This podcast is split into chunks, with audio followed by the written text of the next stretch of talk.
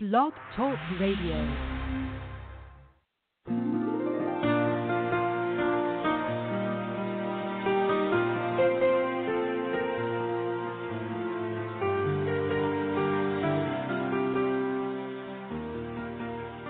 It's time for another look back at the Pine Ridge Warriors Blog Talk radio program, which ran from December 2013 until the death of Marcus Samuel in July of 2015. The anointing of Marcus Samuel was apparent as he taught, prayed, and interacted with callers. We are fortunate to have all of the Pine Ridge Warriors programs and look forward to sharing the best of Marcus Samuel as we retrieve the gems he left behind while hosting the program. Today's segment is entitled Wisdom for Warriors Part 2. We pray it will bless you as it has blessed us. Well, um, I want to go back to the scripture uh, that I started with last night in the book of James, the Epistle of James.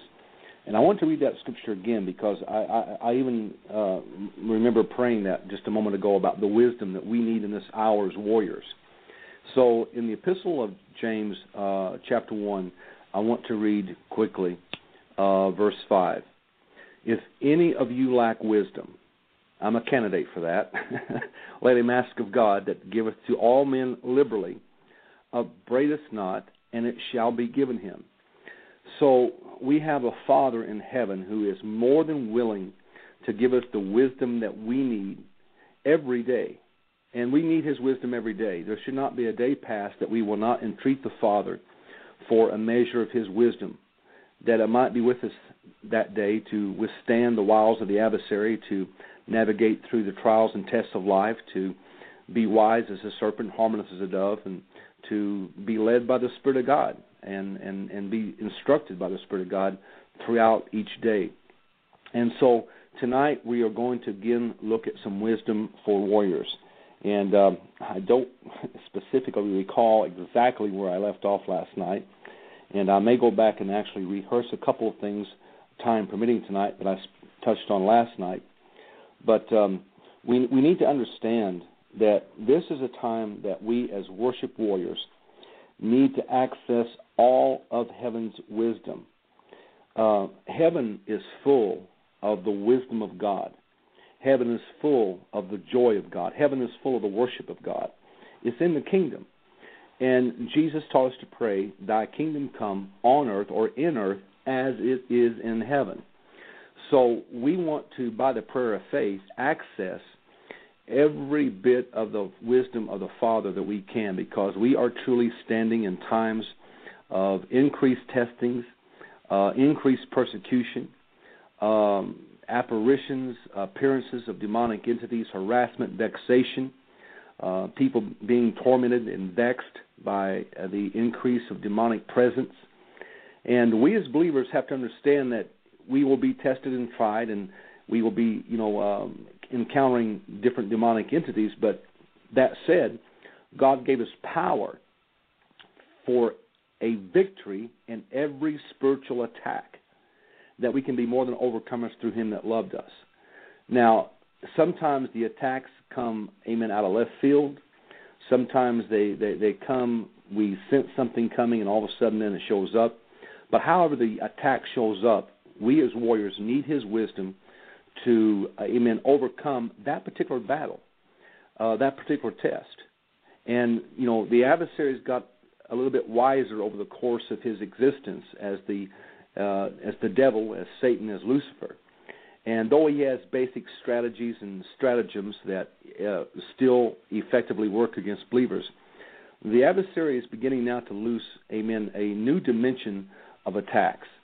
And um, I don't want to focus on that tonight, but I want to uh, make you aware that he has done that. He is doing that, and he will continue to do that up until the time he's completely annihilated uh, and, and, and cast into his judgment uh, by the presence of the Lord and the coming of the Lord.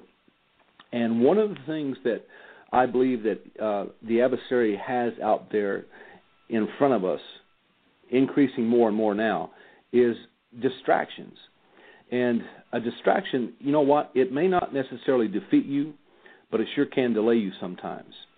That's why we must keep our faith focused, our eyes and heart fixed upon the Lord Himself. looking always unto Jesus, the author and finisher of our faith. Because if we take our eyes off of the Lord, we become prone to look to the left, to the right. We become distracted. Uh, we start magnifying the problem rather than the Lord. Uh, we start uh, sometimes moving into an area of murmuring or complaint or ridicule uh, or, or, criticizing uh, or, or moving into unbelief because we've taken our eyes off the Lord. Keep your eyes on Jesus, saints, and do not give him any attention to distractions that the devil throws your way because what you give your attention to, you empower. What you focus on, you become. And we must stay focused on the Lord Himself. And as we stay focused on the Lord Himself, on His person, amen, then the Holy Spirit, who will glorify Jesus, will lead us throughout each day. He will cause us to navigate to be the place we need to be, when we need to be, where we need to be, and see who we need to see. And He will also guide us into being successful and an overcomer in our daily life. So, one word of wisdom tonight to the worship warriors is do not give place to distractions.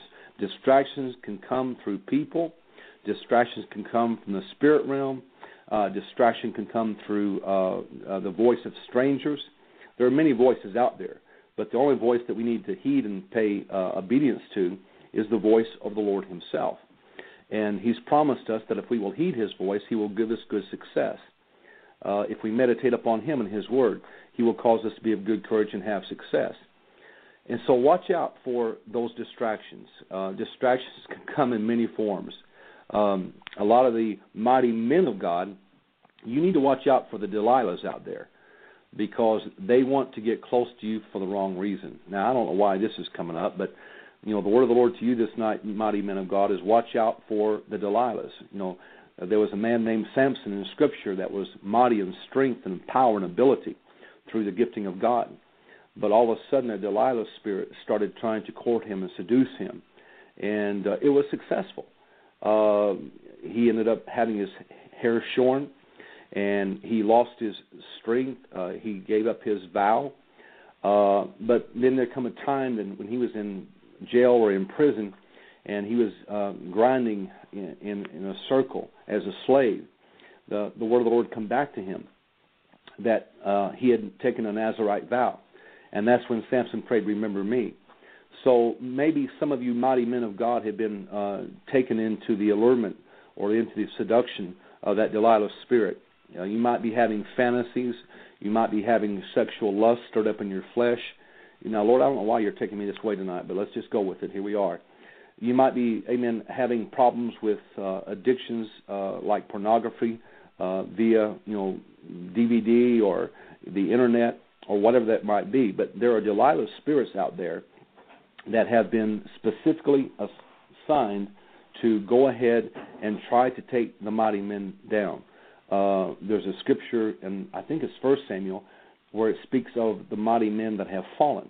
And we have seen many anointed men of God and women of God over the course of time, amen, uh, give place to the devil. And the devil was after their call, after their anointing, after their gift, after their ministry. And because we were not sometimes, you know, uh, attuned or discerning of the adversary's intent and the attack, well, we have to understand that if we give place to the devil, he's going to make place to, amen, try to take us out, try to take us down, especially people who are called into, you know, what I call frontline ministry. Because, amen, when a mighty man or woman of God falls, it has a residual effect upon the entire body. The body goes into like shock and awe. Uh, they become discouraged, they become critical, they become judgmental.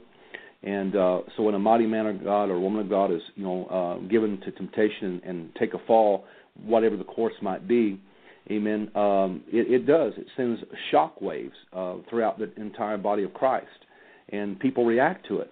Uh, and, and they become fearful. They become fearful to, you know, attend the local church, to support ministries, uh, to give, to pray and uh, because they're thinking, well, you know, if a mighty man, a woman of God like this can fall, you know, and I'm just another, you know, member of the body, um, how much more so, you know, uh, scary is it for me that I might fall or fall away, or, or be seduced. But you know, we don't need to focus on that. Uh, what we need to focus on is the Lord Jesus. We need to focus upon Him as being the one that rent the veil, who was the first overcomer, who was the one that called us as uh, sons and daughters to follow Him in the path of overcoming grace, overcoming victory, uh, understanding and knowing that greater is He that's in us than He that's in the world. So, you know, we need to stop looking at the failures and we need to look at He who was total success, and that is the Lord Jesus. Because once you start looking at failure, you become what you give your attention to. The Bible says in Proverbs, as a man thinks in his heart, so is he. What you think on in the majority of time is what you're going to lend your attention to. What you lend your attention to is what you lend your power to. And what you give power to, you become. And so rather than looking at the false or the failure, I want to encourage every warrior tonight to look at the true, the authentic, and the genuine. For every counterfeit, there has to be an authentic. You know, Satan is just a counterfeiter. He cannot come up with an original thought. All he can do is counterfeit a thought that God already established or a design or purpose that God already established. The only thing that Satan can do is counterfeit the Father. The Father is sovereign. He is God. Besides him, there is no other. And God is creative. God is very unique in his design and purpose of humanity. We're all fearfully and wonderfully made, having various different gifts and graces and calls and anointings. Amen. So, you know, the adversary will try to counterfeit, amen, every authentic gift of God, and that's why people have gotten so nervous because they've indeed seen the uh, seductive, seducing type uh, false counterfeit gifts come into the body, and it sometimes leaves a bad taste in their mouth about the true, authentic, genuine gifts. And uh, I've used this analogy before. It's common. It's not a big revelation, but when uh, people are hired at a bank uh, tellers who have to handle money every day, the passing and back and forth of money, they're not trained with counterfeit money. They're trained with the authentic, genuine bills. And by seeing, touching, feeling, sensing, observing the authentic, then they can recognize the counterfeit very quickly. And I think that one of the reasons that so many Christians have succumbed to the deception of the false and counterfeit is because they've never spent enough time focusing on the true, the authentic, and the genuine. Because once you focus on the truth, and once you ask the Father for the discerning of spirit to try, amen, the spirits, uh, to, to prove everything and to hold fast that which is good, you'll have a better ability to withstand being seduced by the counterfeit. And what happens is the adversary brings the spirit of fear, now, the Bible says God did not give us a spirit of fear, but of power, love, and a sound mind. So if we have a spirit of fear, the Father didn't give it to us. But the adversary will cause people to focus on the false and then cause them to become afraid. And when they become afraid, they withdraw, pull back, start examining and questioning, amen, with negativity. And they're not circumspect in their uh, over, overview of, of what they're examining. They're, they're not leaning to the Spirit, they're leaning to their own understanding they're trusting their own ability to reason or figure things out with their carnal mind. Well, the carnal mind is enmity against God. You cannot, amen, discern the authentic from the false through leaning to your own understanding or someone else's perspective or someone else's uh, opinion. You have to go to the Lord Himself and examine, amen, to see if this thing is of faith. Whatsoever is not of faith is sin. So there's one key right there for, amen, the warriors whatsoever is not of faith is sin. If something is ministering to you, or someone is ministering to you, and they're not ministering faith to you, then what they're ministering to you is sin. Now, that's a hard word, but it's true. That's what the scripture says. Whatsoever is not of faith is sin. You have to take heed to what you hear. You can't just listen to anybody and everything out there today, even in so called Christian circles, because the truth has fallen to the streets, just like justice has fallen to the streets amen, uh, the uncompromised truth of the word as a whole is not being declared like it should be. Because, amen, the purveyors of the pulpit ministry, amen, uh, I said I said pulpit, not puppet, although I could also probably rightfully use that word in some cases, because they become a puppet of a religious system. But the truth is not being preached to the degree It should be. We're not contending for the faith that was once delivered to the saints in all too many cases. So we have to take heed to what we hear. We must hear the uncompromised, inspired, God breathed Word of God. We must hear it taught and preached under the anointing of the Holy Spirit because it's the Spirit that quickens, illuminates, and gives life and gives direction in and to the written Word. We must have the teacher, the Holy Spirit, amen, our heavenly mentor, to instruct us in the truth of the Word. We cannot, amen, uh, rightfully, amen, study to show ourselves approved without His help. It takes the help of the Holy Ghost just to rightly read your Bible and rightly divide the Word. Amen. Uh, I'm sorry, I don't care how many degrees you might have hanging on your wall, but if the Holy Spirit's not your teacher, you're going to end up in tradition and doctrine and heresy and and, and uh, look, look at what's happening in the body of Christ today. Notable men of God, notable movements are selling out and and, and giving heed and uh, to doctrines of devils. They're they're they're, they're saying that uh, Islam and Christianity is the same thing, they're calling it Chrislam. They're giving heed to seducing spirits and doctrines of devils. And I'm talking about notable mega ministries that should know better, but no, they're selling out to the spirit, amen, of deception. So please, amen, uh, guard your heart, amen, and, and ask the Father through the Holy Spirit to form within you His truth in your inward parts, in your spirit man. Uh, pray every day, building up your faith in, in, in, in God with the Spirit, the empowerment of the Holy Spirit. So we need to watch distractions because if you give yourself to a distraction, the next thing you know, you'll be experiencing subtraction. Did you hear what I said? If you give yourself to distraction, you'll be, amen, subject to subtraction. The enemy will start subtracting from you your time of prayer, your time of worship, your time of fellowship, your time of intimacy, your time with relationship with him and other believers Amen. So distraction leads to subtraction. Don't give yourself to, amen, any kind of distraction. Keep your eyes focused on the Lord. Now, another word of wisdom for um, the worship warriors is to guard your imaginations. Um, now, I, I, need, I need to bring this out from the Word of God because what I'm going to say, I've said it before, I've taught it before, but I want you to see that this is in the Word. You have been given the power of imagination. Imagination was not created by the devil. Imagination, in and of itself, can be either righteous or unrighteous. Now, in the book of Genesis, there came a time, amen, when uh, the Lord found that the entirety of humanity, except for Noah and his family, their entire heart uh, was filled with the imaginations of evil. Uh, they were at the top of the cup being filled of the fullness of evil because they did not guard their imaginations. They did not guard their hearts. They turned from the Lord and turned to other powers and influences and sin and, and, and demonic teachings and demonic influence. They didn't guard their imaginations. Now, God has given you the gift of imagination. God created you with an imagination. Now, if you're created in His likeness and image, and He gave you an imagination, guess what that means? That means the Lord Himself has imagination. Before God ever created, He thought. He had an image, He had a thought in His own creative heart. Amen. And He began to see what He wanted to create.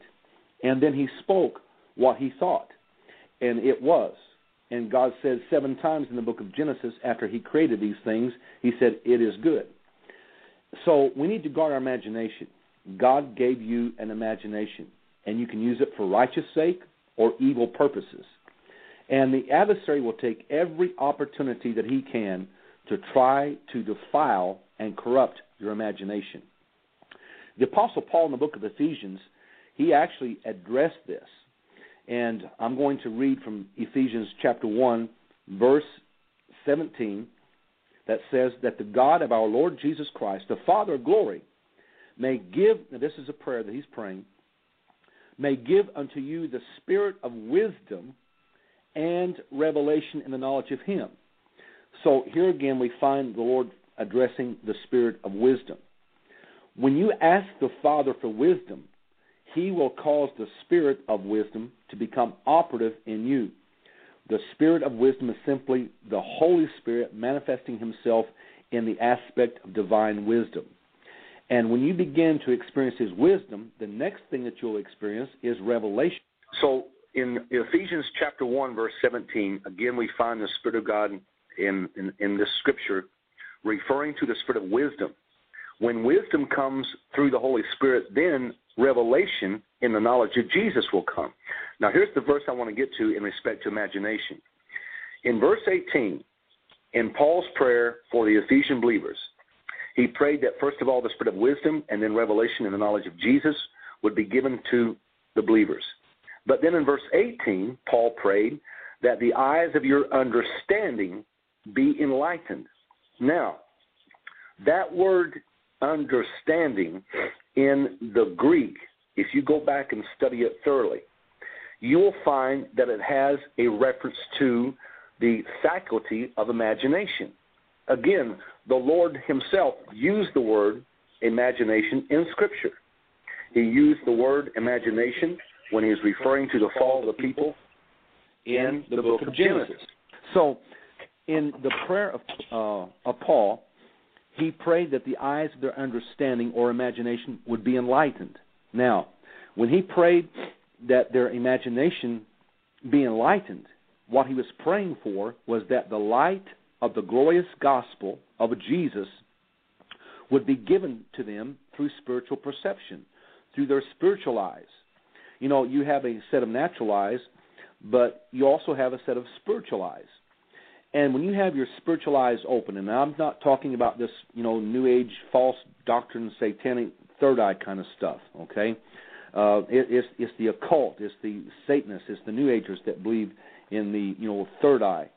But Paul is talking about a spiritual eye of your understanding or, amen, uh, your imagination. And so when your eyes are opened, then your imagination is enlightened or light is brought to your imagination by the light of the glorious gospel of Jesus Christ, the Son of the living God. The Lord wants you to be full of light. He wants your spirit, your soul, and yes, even your body to be full of light. Now, I'm going to have to do a teaching on the light of God sometime because when you start, amen, studying about the light of God, it gets so glorious it makes you want to shout. It makes you want to dance. It makes you want to run. It's powerful. But He wants your imagination enlightened, full of the light of the glory of God. He does not want your imagination darkened, defiled, or corrupted. And I believe that as we enter into these end times, we are going to see the Spirit of God take our understanding or our imagination up to another level of creativity. God wants people that are creative. God wants people, amen, to be able to create. Uh, and, and when I say create, I mean uh, to call those things that are not as though they are and see them manifest in the natural and the spiritual. And there's another whole teaching right there. Now, understand you need to guard your imagination. You need to guard it, amen, and uh, you need to be alert and aware of the thoughts, influence, or impressions that are trying to influence your imagination. Um, and in fact, you know what, brothers and sisters, that's where all sin begins. The sin does not begin in the action. The sin begins with the thought. It begins when you start imagining something or you start fantasizing about something through your imagination. And once you give power to that thought, that defiled thought, that corrupt thought, that lustful thought, then you open up a place for it to lodge in your imagination like a seed. A seed will not stay dormant in your soul. A seed will be watered by constant, repetitive thoughts that you give place to, whether good or bad. But if they're bad, if they're evil, if they're of the evil one, then that seed will begin to sprout and grow. And before you know it, you have a tree and not a seed. Now you're contending, amen, with the tree life of evil thinking, bad fruit. And it will lock you into an addictive pattern. It will lock you into, amen, lustful actions. And before you know it, you become defiled. You see, this is how fantasy works. Fantasy begins as, amen, pictures coming to your imagination. And your imagination can either embrace them or reject them. You can bring every thought subject to the obedience of Christ, or you can contemplate it think about or hold on to that thought. But if it's evil, it becomes a fantasy, which becomes a stronghold. And that's why so many people today, yes, even Christian believers, are not walking in victory because they've allowed the enemy to establish a mental stronghold. And they become subject to greed, uh, lust, pornography, whatever it might be. Because as you entertain those fanciful thoughts and they become, amen, rooted in your imagination, then the ultimate uh, act is an obsession where you are constantly bombarded by that thought pattern. You can't break it. You can't run from it. You can't, amen, tear yourself away from it. And, and incessantly throughout the day or throughout the night, whether it be in conscious thought or day or in dream state at night, it can become an obsession. And um, an obsession will make you a prisoner of pictures. Now, let me repeat that. An obsession will make you a prisoner of pictures where you constantly, in your mind, in the eye of your mind, in your imagination, the, the, the, the, the screen is constantly playing. You can't turn the TV off. Amen. It's constantly, amen, allowing you to be harassed and vexed and tormented and tempted by those defiled pictures. So this is a very important thing, you know, worship warriors. We need wisdom to guard our imagination so that it won't become defiled. Now, I want to finish verse 18 because when Paul's praying this prayer for the Ephesian believers, he specifies something that it opens up. In verse 18, that the eyes of your understanding or your imagination being enlightened, that you may know what is the hope of his calling. I don't know how many people I've had ask me, Brother Marcus, what is your calling? Well, now, I cannot tell you unless the Spirit of God gives me an unction and through revelation speaks it to my heart and it may be, you know, uh, given to you in a prophetic word. But I mean, 99% of the time, I don't know what your calling is. Um, you know, and, and and and I appreciate people wanting us to pray about that. We will pray about that. We do pray about that, and we've, we've we've told people and and we've confirmed to people, well, this is what the Lord has you know called you to do, and it's been confirmation. Uh, it's been insightful. It's been revelatory, and, and they've embraced it and fulfilled it. But God wants to speak to you first about what your calling is. Every one of you have a calling. Now, when I use the word calling, I don't mean necessarily a calling where you have to stand behind a pulpit on Sundays or Wednesdays, but I'm talking about a life calling. People can have a ministerial calling or a spiritual calling and yet be, amen, involved in a secular operation or occupation. Now, having said that, I actually don't believe myself that there's a distinction. Anything secular that you've been called into can be sanctified by God as being spiritual. You can be a fireman, you can be a policeman, you can be, amen, uh, uh, uh, EMT, you can even be, amen, um, um, a lawyer, an attorney, amen, uh, a, a drill sergeant. Any type of secular occupation can be sanctified by God when you're called into it. Because it's the altar that sanctifies the gift. That's what Jesus taught. So, amen, if you have a gift and you have a calling, and you bring that to the altar of surrender to the Lord, whatever that calling might be, whether it seems secular or spiritual, amen, it, when it's sanctified by God, He gives you favor, anointing, and power to fulfill that calling. I know many, amen, well, I shouldn't say many, I, I know several, amen, um, Jesus loving, devil hating, sin abstaining attorneys and, and, and other people in different positions, and some that I won't mention. Amen. Uh, not that it's bad or evil. It's just that you know uh, I, I don't want to say too much about that to set them out there. But when God calls you into a calling, Amen. He is going to allow you to understand what that calling is by opening the eyes of your understanding and your imagination. And and and so often the Lord will, Amen, take you through a history of what you have lived or done prior, amen, in life. Because remember, uh, Jesus, when he called Peter, Peter was a fisherman. And then he said, Now I'm going to make you a fisherman of men. So, you know, Peter had a somewhat successful, you know, fishing business. But when Jesus called him, amen, to follow him, well, then Jesus, the real fisherman, showed Peter what he could do. In fact, he broke Peter's nets because the abundance was so, amen, prevalent after Jesus taught Peter how to fish. You see, so you may be involved in a so somewhat some or, or somewhat would call a secular calling, but when Jesus gets a hold of you in that secular calling, amen, he will cause you to follow him. And and and there are people that once you come to Jesus, you don't necessarily have to give up your lifetime occupation. In fact, amen, many of you will be empowered to be a better blessing and more fruitful and more productive in what you're doing right now once you let the Lord become the head of your life. Once he becomes your Lord and, and you surrender your occupation to him. You surrender your business to him. You don't have to give it up necessarily. Now some will be called to simply walk away and embrace full time ministry, but many of you will stay in the marketplace. You'll stay in your present assignment and your present occupation but when you let the Lord take the reins and let Him teach you how to fish, you're going to see that He will cause you to succeed and abound in that which He's called you to be and called you to do. So, in this context here of Ephesians 1:18, the prayer for the eyes of your understanding or your imagination being enlightened has much to do with what your calling is and what the hope of your calling is. Now, the Bible says hope deferred makes the heart sick. Many of you have been called and many of you have been chosen, but men in positions and power, perhaps they were jealous or threatened by your anointing, they tried to rob you of the hope of your calling. They tried to tell you that you weren't qualified. They tried to tell you that you were not called into ministry.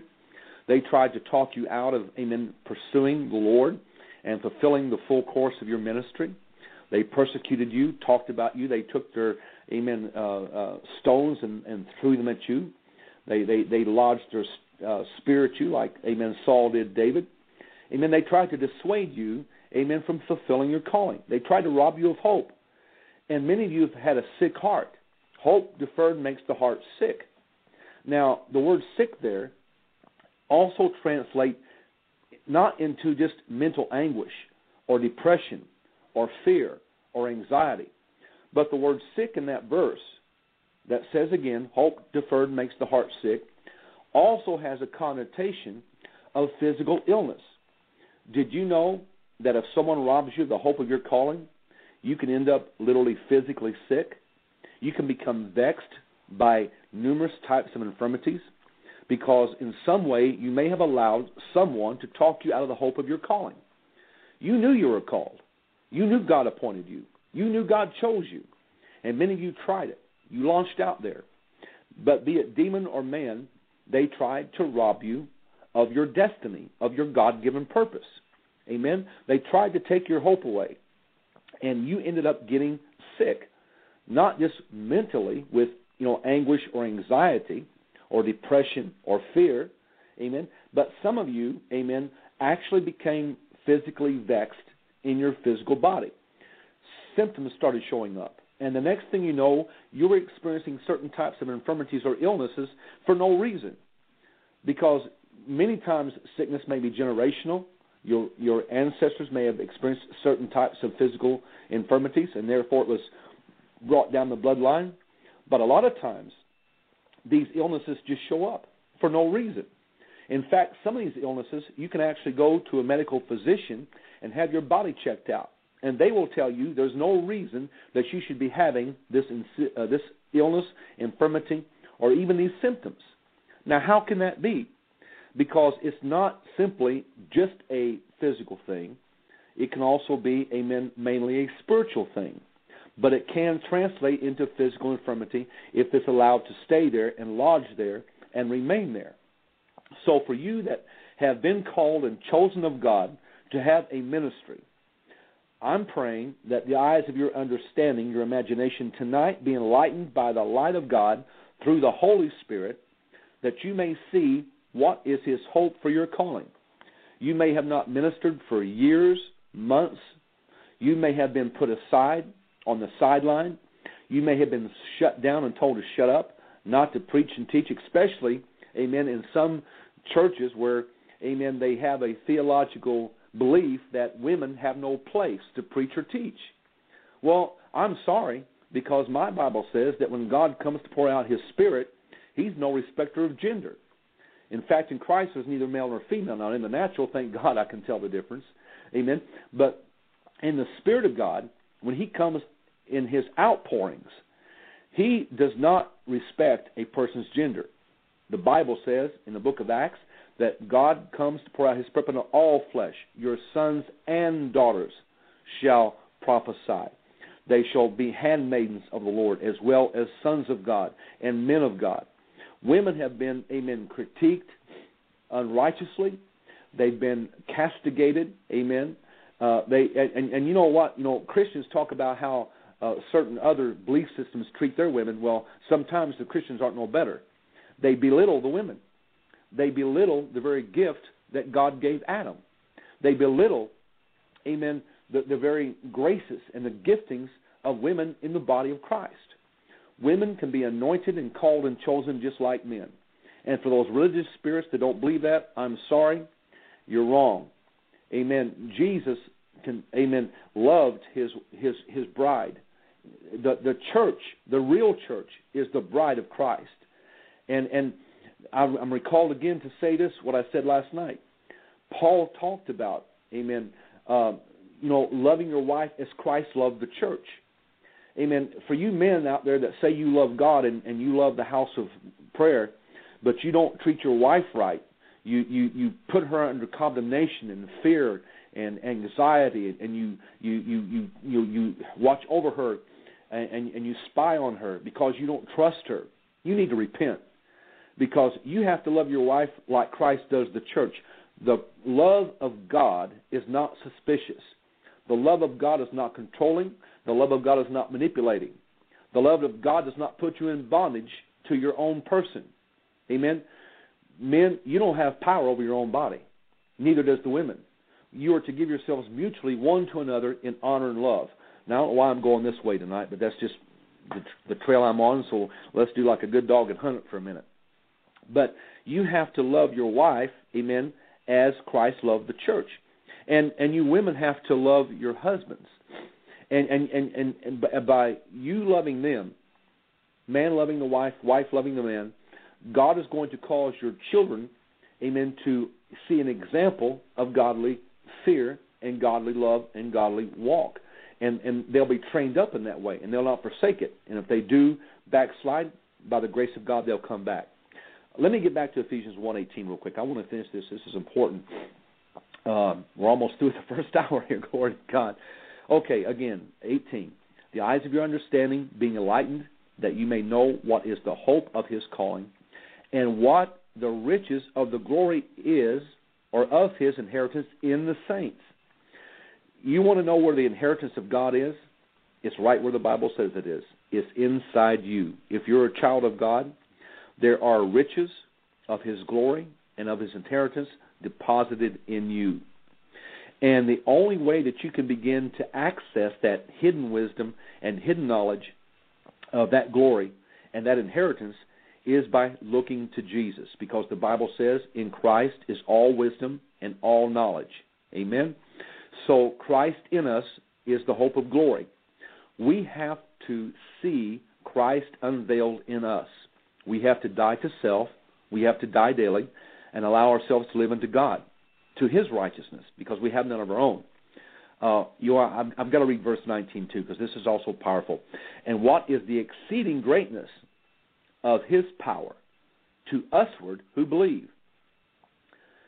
According to the working of His mighty power, verse 20, which He wrought in Christ when He raised Him from the dead and set Him at His own right hand in the heavenlies. There is a supernatural exceeding greatness of his power working in you. Now, you may not be acknowledging it, and that's why you're not experiencing it. You've got to, first of all, know it is there, and it's part of your inheritance as a son or daughter of God. And to access the inheritance, there has to be a death. And the death that the Lord is looking for is the death of your flesh, the death of your carnality because you will never truly discover the greatness of his power in you, amen, till you first die that he might live. You must die that he might live. He must increase that you might decrease. When you come to that place of death to self, and you're crucified with Jesus at the cross by faith, as it teaches in Romans chapter 6 and chapter 7, you will then begin to experience the resurrection power of his life in you. That supernatural power working in you in mighty power. It's there. It's inside you, but you'll never access it or recognize it if you don't acknowledge it. Now, the reason that God has allowed me to be able to navigate through spiritual dimensions in Christ, and I emphasize that in Christ, amen, and have different supernatural encounters with Him because I've reckoned myself dead to Him. And I've tasted and experienced His resurrection life in my mortal body. You don't have to die, amen, to experience His resurrection life. The Apostle Paul taught in Scripture that His anointing can quicken your mortal body and make you alive right now. Supernatural strength, supernatural health, supernatural experiences, supernatural encounters are available to you because that's part of your inheritance. Too many of you tonight are not accessing your full inheritance. I got so excited, amen, just a few weeks ago when Brother Curtis had his first open vision because, you see, he was obedient to a word that God gave him. And when he, amen, received that word in faith and believed it, and believed God, he was established to experience a supernatural open vision.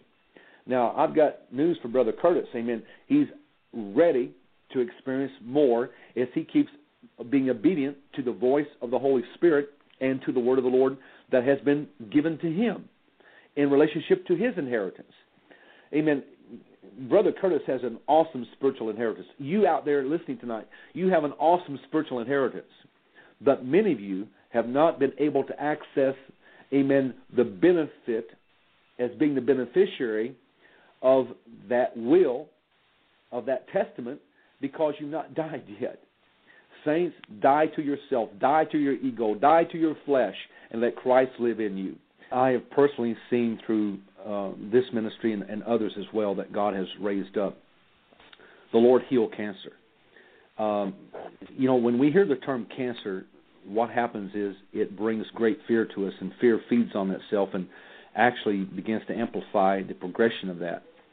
Uh, if you want to know the truth, and I'm not a physician, but if you want to know the truth, amen, every infirmity has a spirit behind it. Uh, it is the adversary who comes to steal, kill, and destroy, even through physical infirmity, ailments, and diseases. Uh, the stripes of Jesus healed us on the cross of all disease. In the eyes of God, cancer is just another name.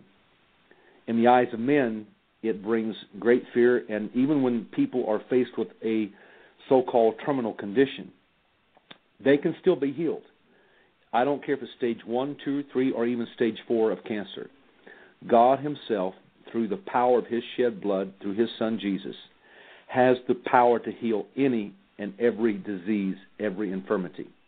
If you can only believe God tonight for what might seem to be the impossible, then you're on the right track because with God all things are possible, and to him that believes all things are possible.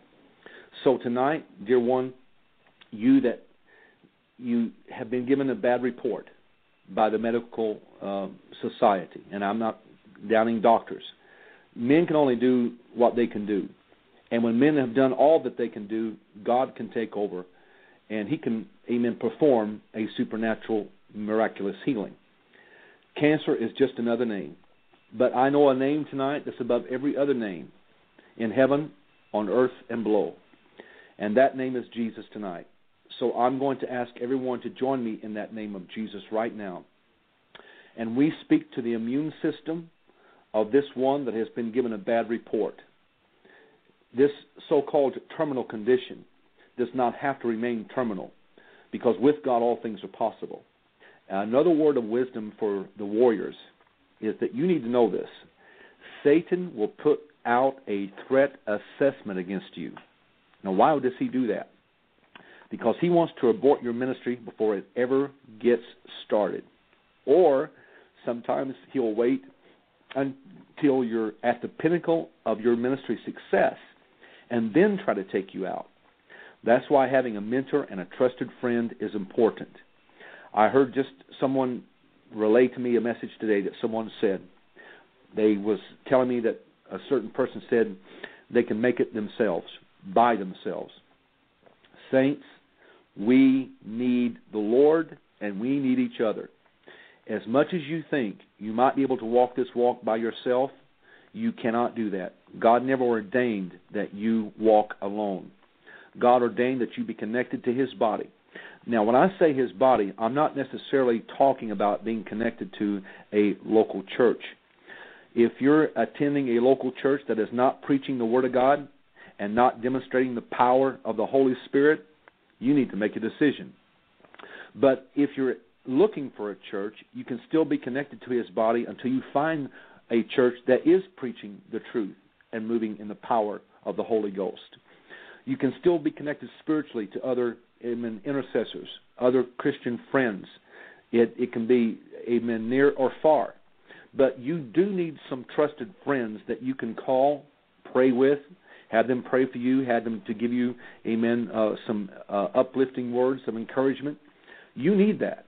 Now there are times that we have to encourage ourselves in the Lord but God has ordained that we be a part of His body. And if you're blessed to have a truth preaching church, stay there, bloom there. Amen. Be fruitful there, be faithful there. If you're not part of a religious institution, good. You don't need to be. Amen. But you can still have other believers uh, to be connected to you, even if you're not attending a local assembly at this present time. Some of you have been called out of a religious system and God is working in you and on you at this present time. He does not want you to go into a dead and dry place. Amen. And he, he wants you to be uh, fruitful and, and live and be productive and bear the fruits of the Spirit and have a victorious walk with God. And um, this is a hard saying, but many times you can, amen, walk closer to the Lord outside of the house than you can inside a house. When a house of prayer is divided, it's no longer a house of prayer. When evil surmisings, when suspicion and criticism and jealousy and all the other works of the flesh are operating in an environment, that place needs to repent. And if it doesn't repent, the people don't need to stay there. Uh, you you need to, amen, find a place of fellowship with other like-minded believers, or start a, amen, a home Bible study in your own home or just, amen, remain faithful to the Lord in that temporary time of dislocation. You know, see, because God is dislocating the religious house right now, that He might realign you with His, amen, house of prayer, a true place of worship where the Word of God is taught and preached in the power and the anointing of the Holy Ghost, and you see God do something. You know, it's, it's, the worst thing I can think of is having to go to a dead, dry church the worst nightmare that I could have is having to sit in a religious, dead, dry church to listen to a half an hour liturgy of nothing but the amen uh, doctrines of, of men and now doctrines of demons are being preached from pulpits across America. It, I, that is the worst torment to me because I, w- I was there for a season when glory to God, I was being taught and trained, amen, uh, by the Lord, and I had to go through certain, amen, denominational uh, in, in institutions, and and you need to hear this. Myself, I'm not against denominations. I'm against religion. I believe that that there are people who are still in denominational churches that really do love Jesus. They uh, are being fed to a certain degree, amen, truth. And if God wants them to stay there, you stay there to be a light in the midst of darkness. If He wants you to leave, run, flee, and do it quickly. But you, you, you need to ask the Lord, amen, um, uh, about your placement of planting. Amen. He may want to cause you to stay or relocate. That's totally up to Him. To be honest, you don't have a choice. you need to do what well, you do have a choice, but just don't make the wrong choice. Put it that way. But um, you know, Satan will put an, a threat assessment out against you because he sees your potential. The devil is out to destroy God given potential. He's out to sabotage God given potential. He's out to abort talents, gifts, and graces given to you by the Holy Spirit. And one of the strongest methods of sabotaging you is not necessarily from the devil, but it's through religious people. Religious people, Sadducees and Pharisees, were consistently trying to sabotage Jesus and his mission that was assigned to him by the Father. But you know what? Through wisdom, he overcame every accusation, every amen uh, uh, trial and test that they put him through. Religious people will put you through, amen, a nightmare. They will put you through hell. They will put you through, amen, uh, almost unsurmountable, amen, trials and tests to test your faith, to get you to become cold in your faith, to walk away from your faith. So that's why Satan will do a threat assessment on you. Threat assessments are only done on people with potential. If the adversary is not bothering you, he's not tempting you, he's not testing you, he's not persecuting you, well, you don't have to worry because he's already got you. You you don't have to be amen concerned about that.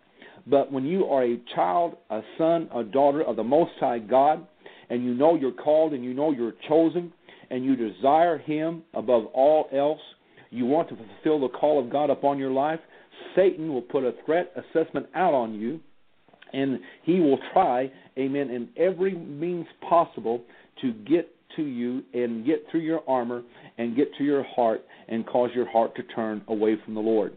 But you tonight are out there, you're listening because you love the Lord. You love truth. And if there are any shields or any religious people out there tonight, I pray for you. I love you. Amen. Um, I hope you stay connected to every program we do because you might learn something and you might even get saved. And that would be great because God so loved the world that he gave his only begotten Son that whoever believes in him would be saved and have everlasting life. That's the heart of God for you. God is not willing that no one should perish. Amen. I don't care what type of sin a person has got caught up in or fallen into. The Lord loves you. Amen. And and and he wants to cause you to come to him to understand that there is redemption for you. You do not have to be a lost cause. Amen. Sometimes churches, sometimes religious people will write you off and they will castigate you. Uh, and, and, and, you know, to be honest, sometimes the very religious people that cast you out are the ones that's got the worst problem. Come to the woman who was taken in adultery. The, the Pharisees brought her to Jesus, and what are you going to do with this woman? Well, Jesus knew exactly what to do because he exposed the sin of those that uh, brought her to him. Amen. And so, some of you that have been, you know, uh, betrayed by Christians, or or you've been castigated because of your appearance or your your you know choice of life or whatever that might be. Amen. The Lord still loves you. Amen. Don't let religion stand in the way of you coming to Jesus. Don't let religion be the rock that will take you out. Don't let, amen, religion be the stone of stumbling that will cause you, amen, not to find the path towards the Lord Jesus. Jesus loves you. Amen. And if you don't know him tonight, we, we ask that you please call upon his name that you might be saved. Amen. So uh, many of you got a threat assessment upon you tonight. That means you're targeted by the devil. Now that should not bring no fear at all. If anything, that should bring praise and celebration to God that God counted you worthy to endure these tests and endure these trials. God counted you worthy, just like He did His servant Job. I've said this before. Job was out just, amen, being blessed of God, and the devil wasn't even thinking about Job. But the Lord tapped the adversary on the shoulder and said, Look, have you considered my servant Job? And the Lord has tapped, amen, the adversary uh, on the shoulder on the behalf of many of you tonight. And that's why you've been going through these trials and tests that have increased. You've suffered loss. You've suffered this. You've suffered that. But in the end, God is going to restore, amen, everything plus that the adversary has taken from you. There is a season of restoration, a due season that you'll be favored in Zion, and God is going to restore to you what the devil's taken from you. Now, another key of wisdom that I want to share with the warriors tonight is this do not lose your revelation of the image of God in you. Because, see, the adversary wants to, amen, steal, corrupt, or defile the image of God that you have about yourself. And one of the most successful ways that Satan does this is that he lures people into addictions. Now, there's all kinds of addictions. We don't even have time to list them all tonight.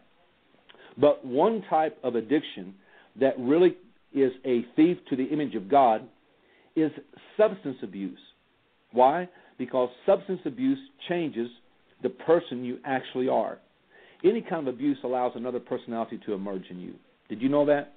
And people believe the lie that addictions will help you deal with the pain of life. Addictions will not help you deal with the pain of life. It will only magnify the problems and complicate them.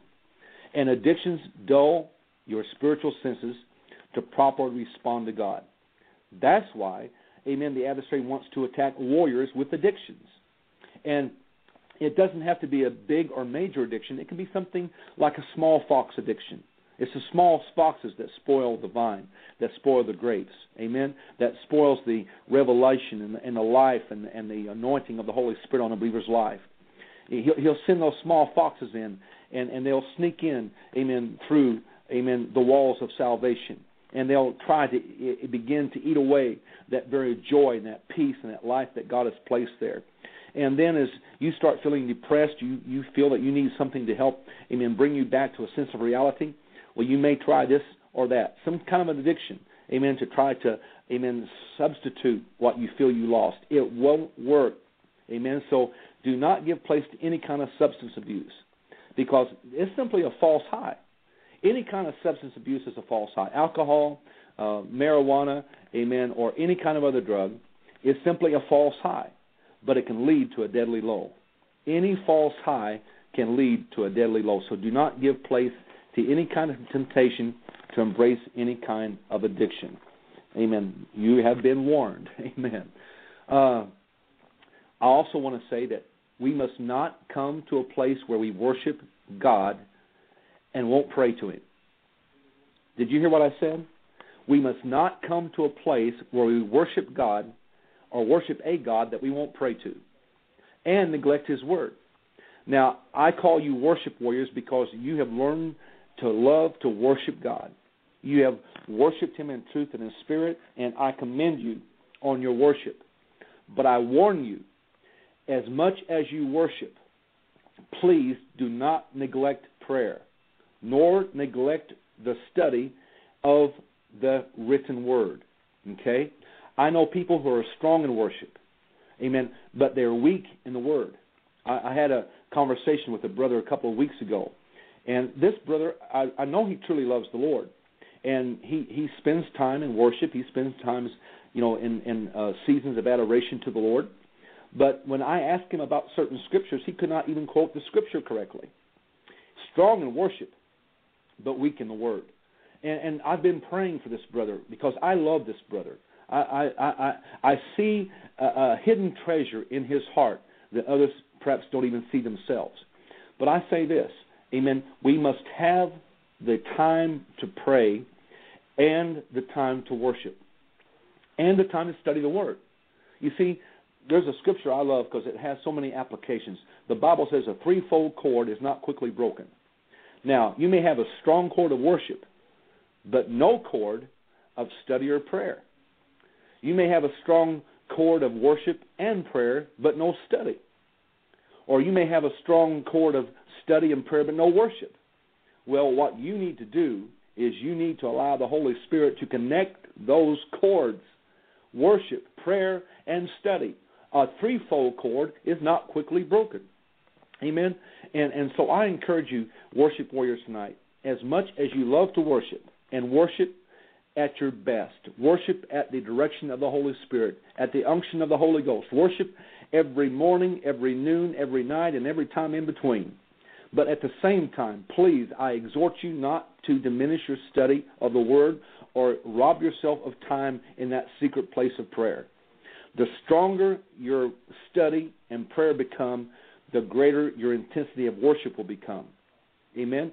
The stronger your worship is, because it works both ways the stronger your worship is, it should also birth a desire to pray more and to study more. Because it is a threefold cord that God wants to establish. Another word of wisdom for you tonight. Don't take on everybody else's problem that God did not assign to you. Now, that's probably one of the most wise things that I've said in all of this teaching tonight. And I need to repeat that because some of you, amen, you want to be a part, you want to help, you want to relieve, you want to deliver. Amen. You want to be, amen, everything to everybody. But there's a time that you must not take on everybody else's problems that God did not assign to you. In helping people most effectively, you have to be directed and anointed by the Holy Ghost. you need to be led by the Spirit in all that you do. Yes, that includes helping people. Amen. Now, there are so many people and so many different types of needs that you start to feel overwhelmed like I did because I have to make a confession. I love people, I love to help people. But there's been times as of recent I realized that in my helping people, I wasn't directed of the Holy Ghost. And you know something I noticed about people too, when God does bless them, sometimes they get so enamored and so caught up with the blessing they forget the God of the blessing. Amen. I, I've seen people here that hadn't had vehicles for God, Lord knows how long, and all of a sudden they got a vehicle. And what's the first thing they stop doing? They stop coming to the house of worship. They stop coming to the house of prayer. They get so absorbed or caught up with the blessing, they forget the blesser. They forget it was God who looked upon them and favored them and, and opened up His grace to them and, and gave them provision, gave them a house, gave them a car, gave them whatever. Amen. So, amen. Don't get caught up in trying to meet everybody's needs that God did not tell you to. If He didn't assign it, don't do it. Okay?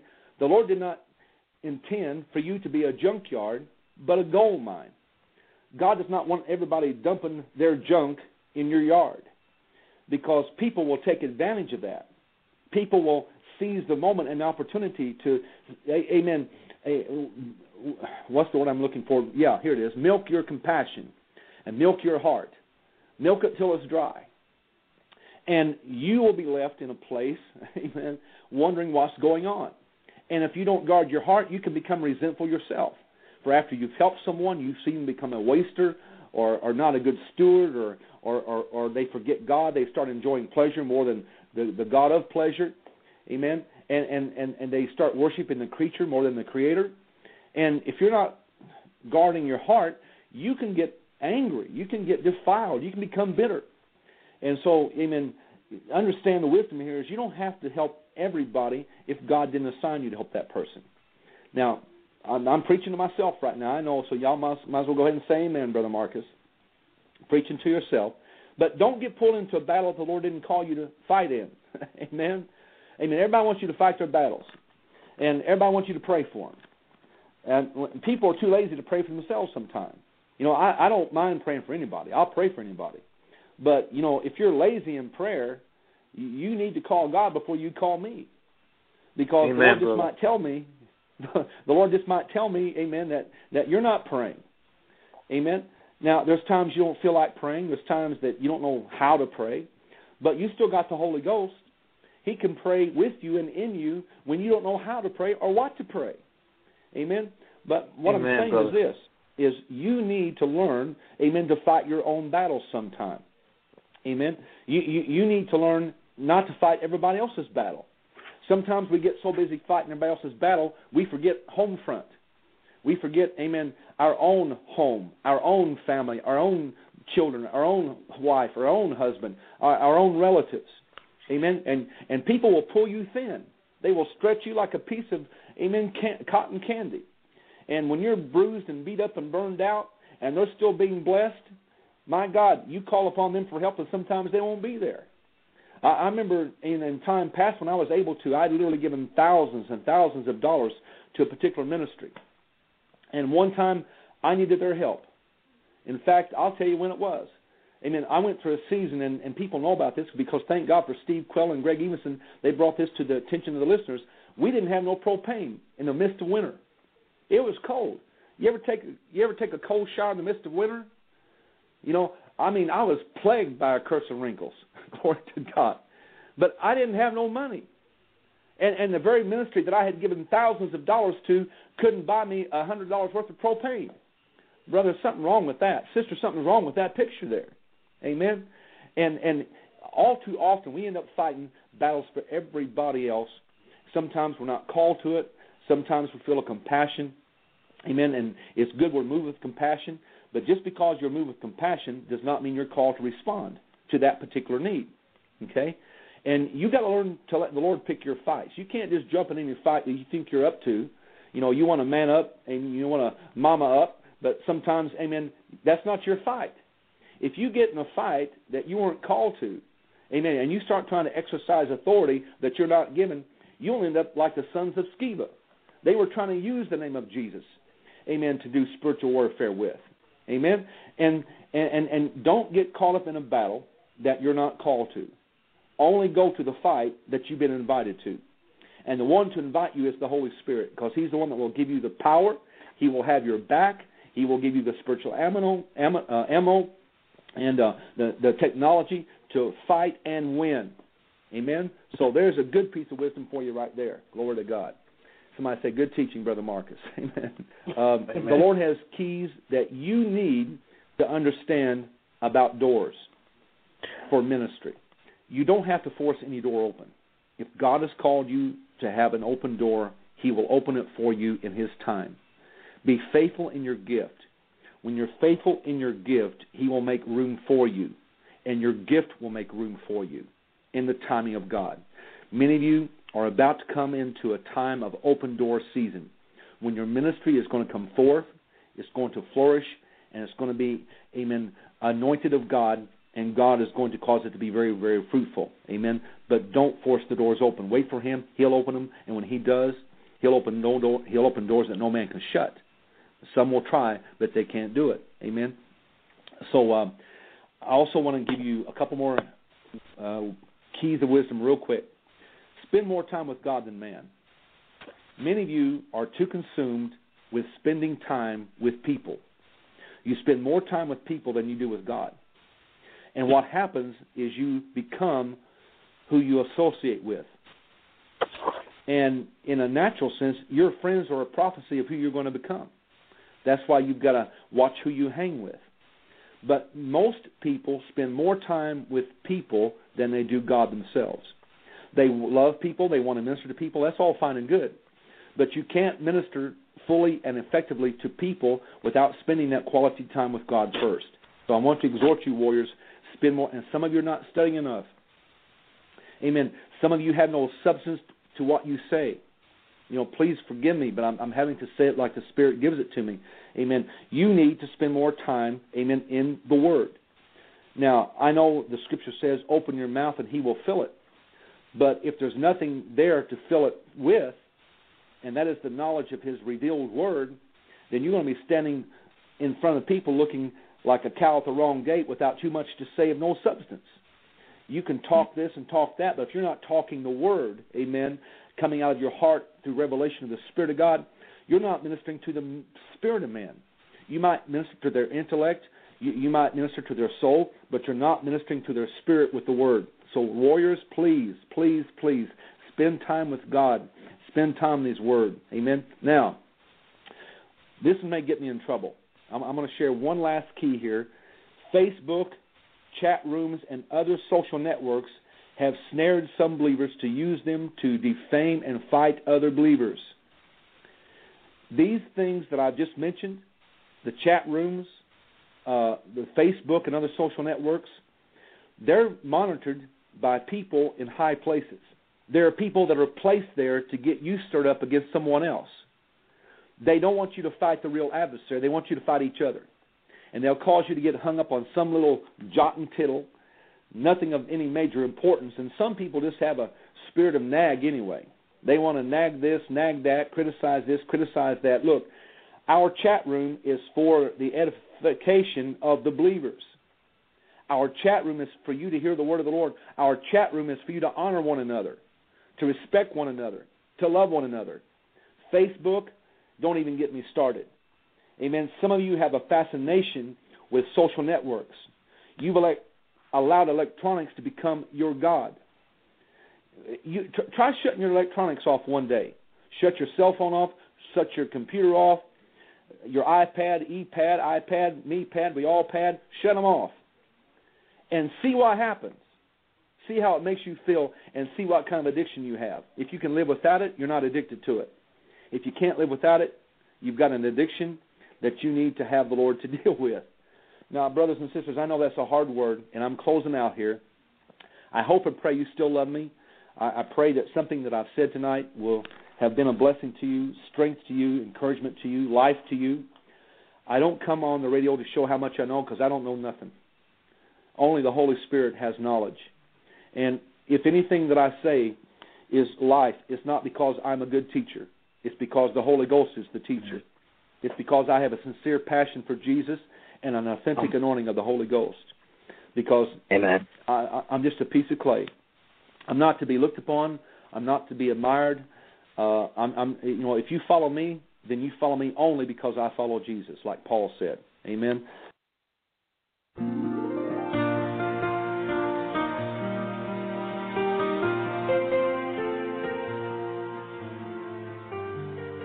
You can listen to this teaching again and download it to share with your friends by going to propheticmessage.org. Just click on Marcus in the links window to access all of the archived audio. And be sure to join us at Witness Project throughout the week for additional programming. Great Christian music, praise and worship, and fellowship in the chat room. Just point your browser to mixlr.com slash witness project. Send us your prayer requests at prayer at witnessproj.org. That's W I T N E S S P R O J dot org during the week, and we will be praying for you on War Cry each Sunday evening. See you next time.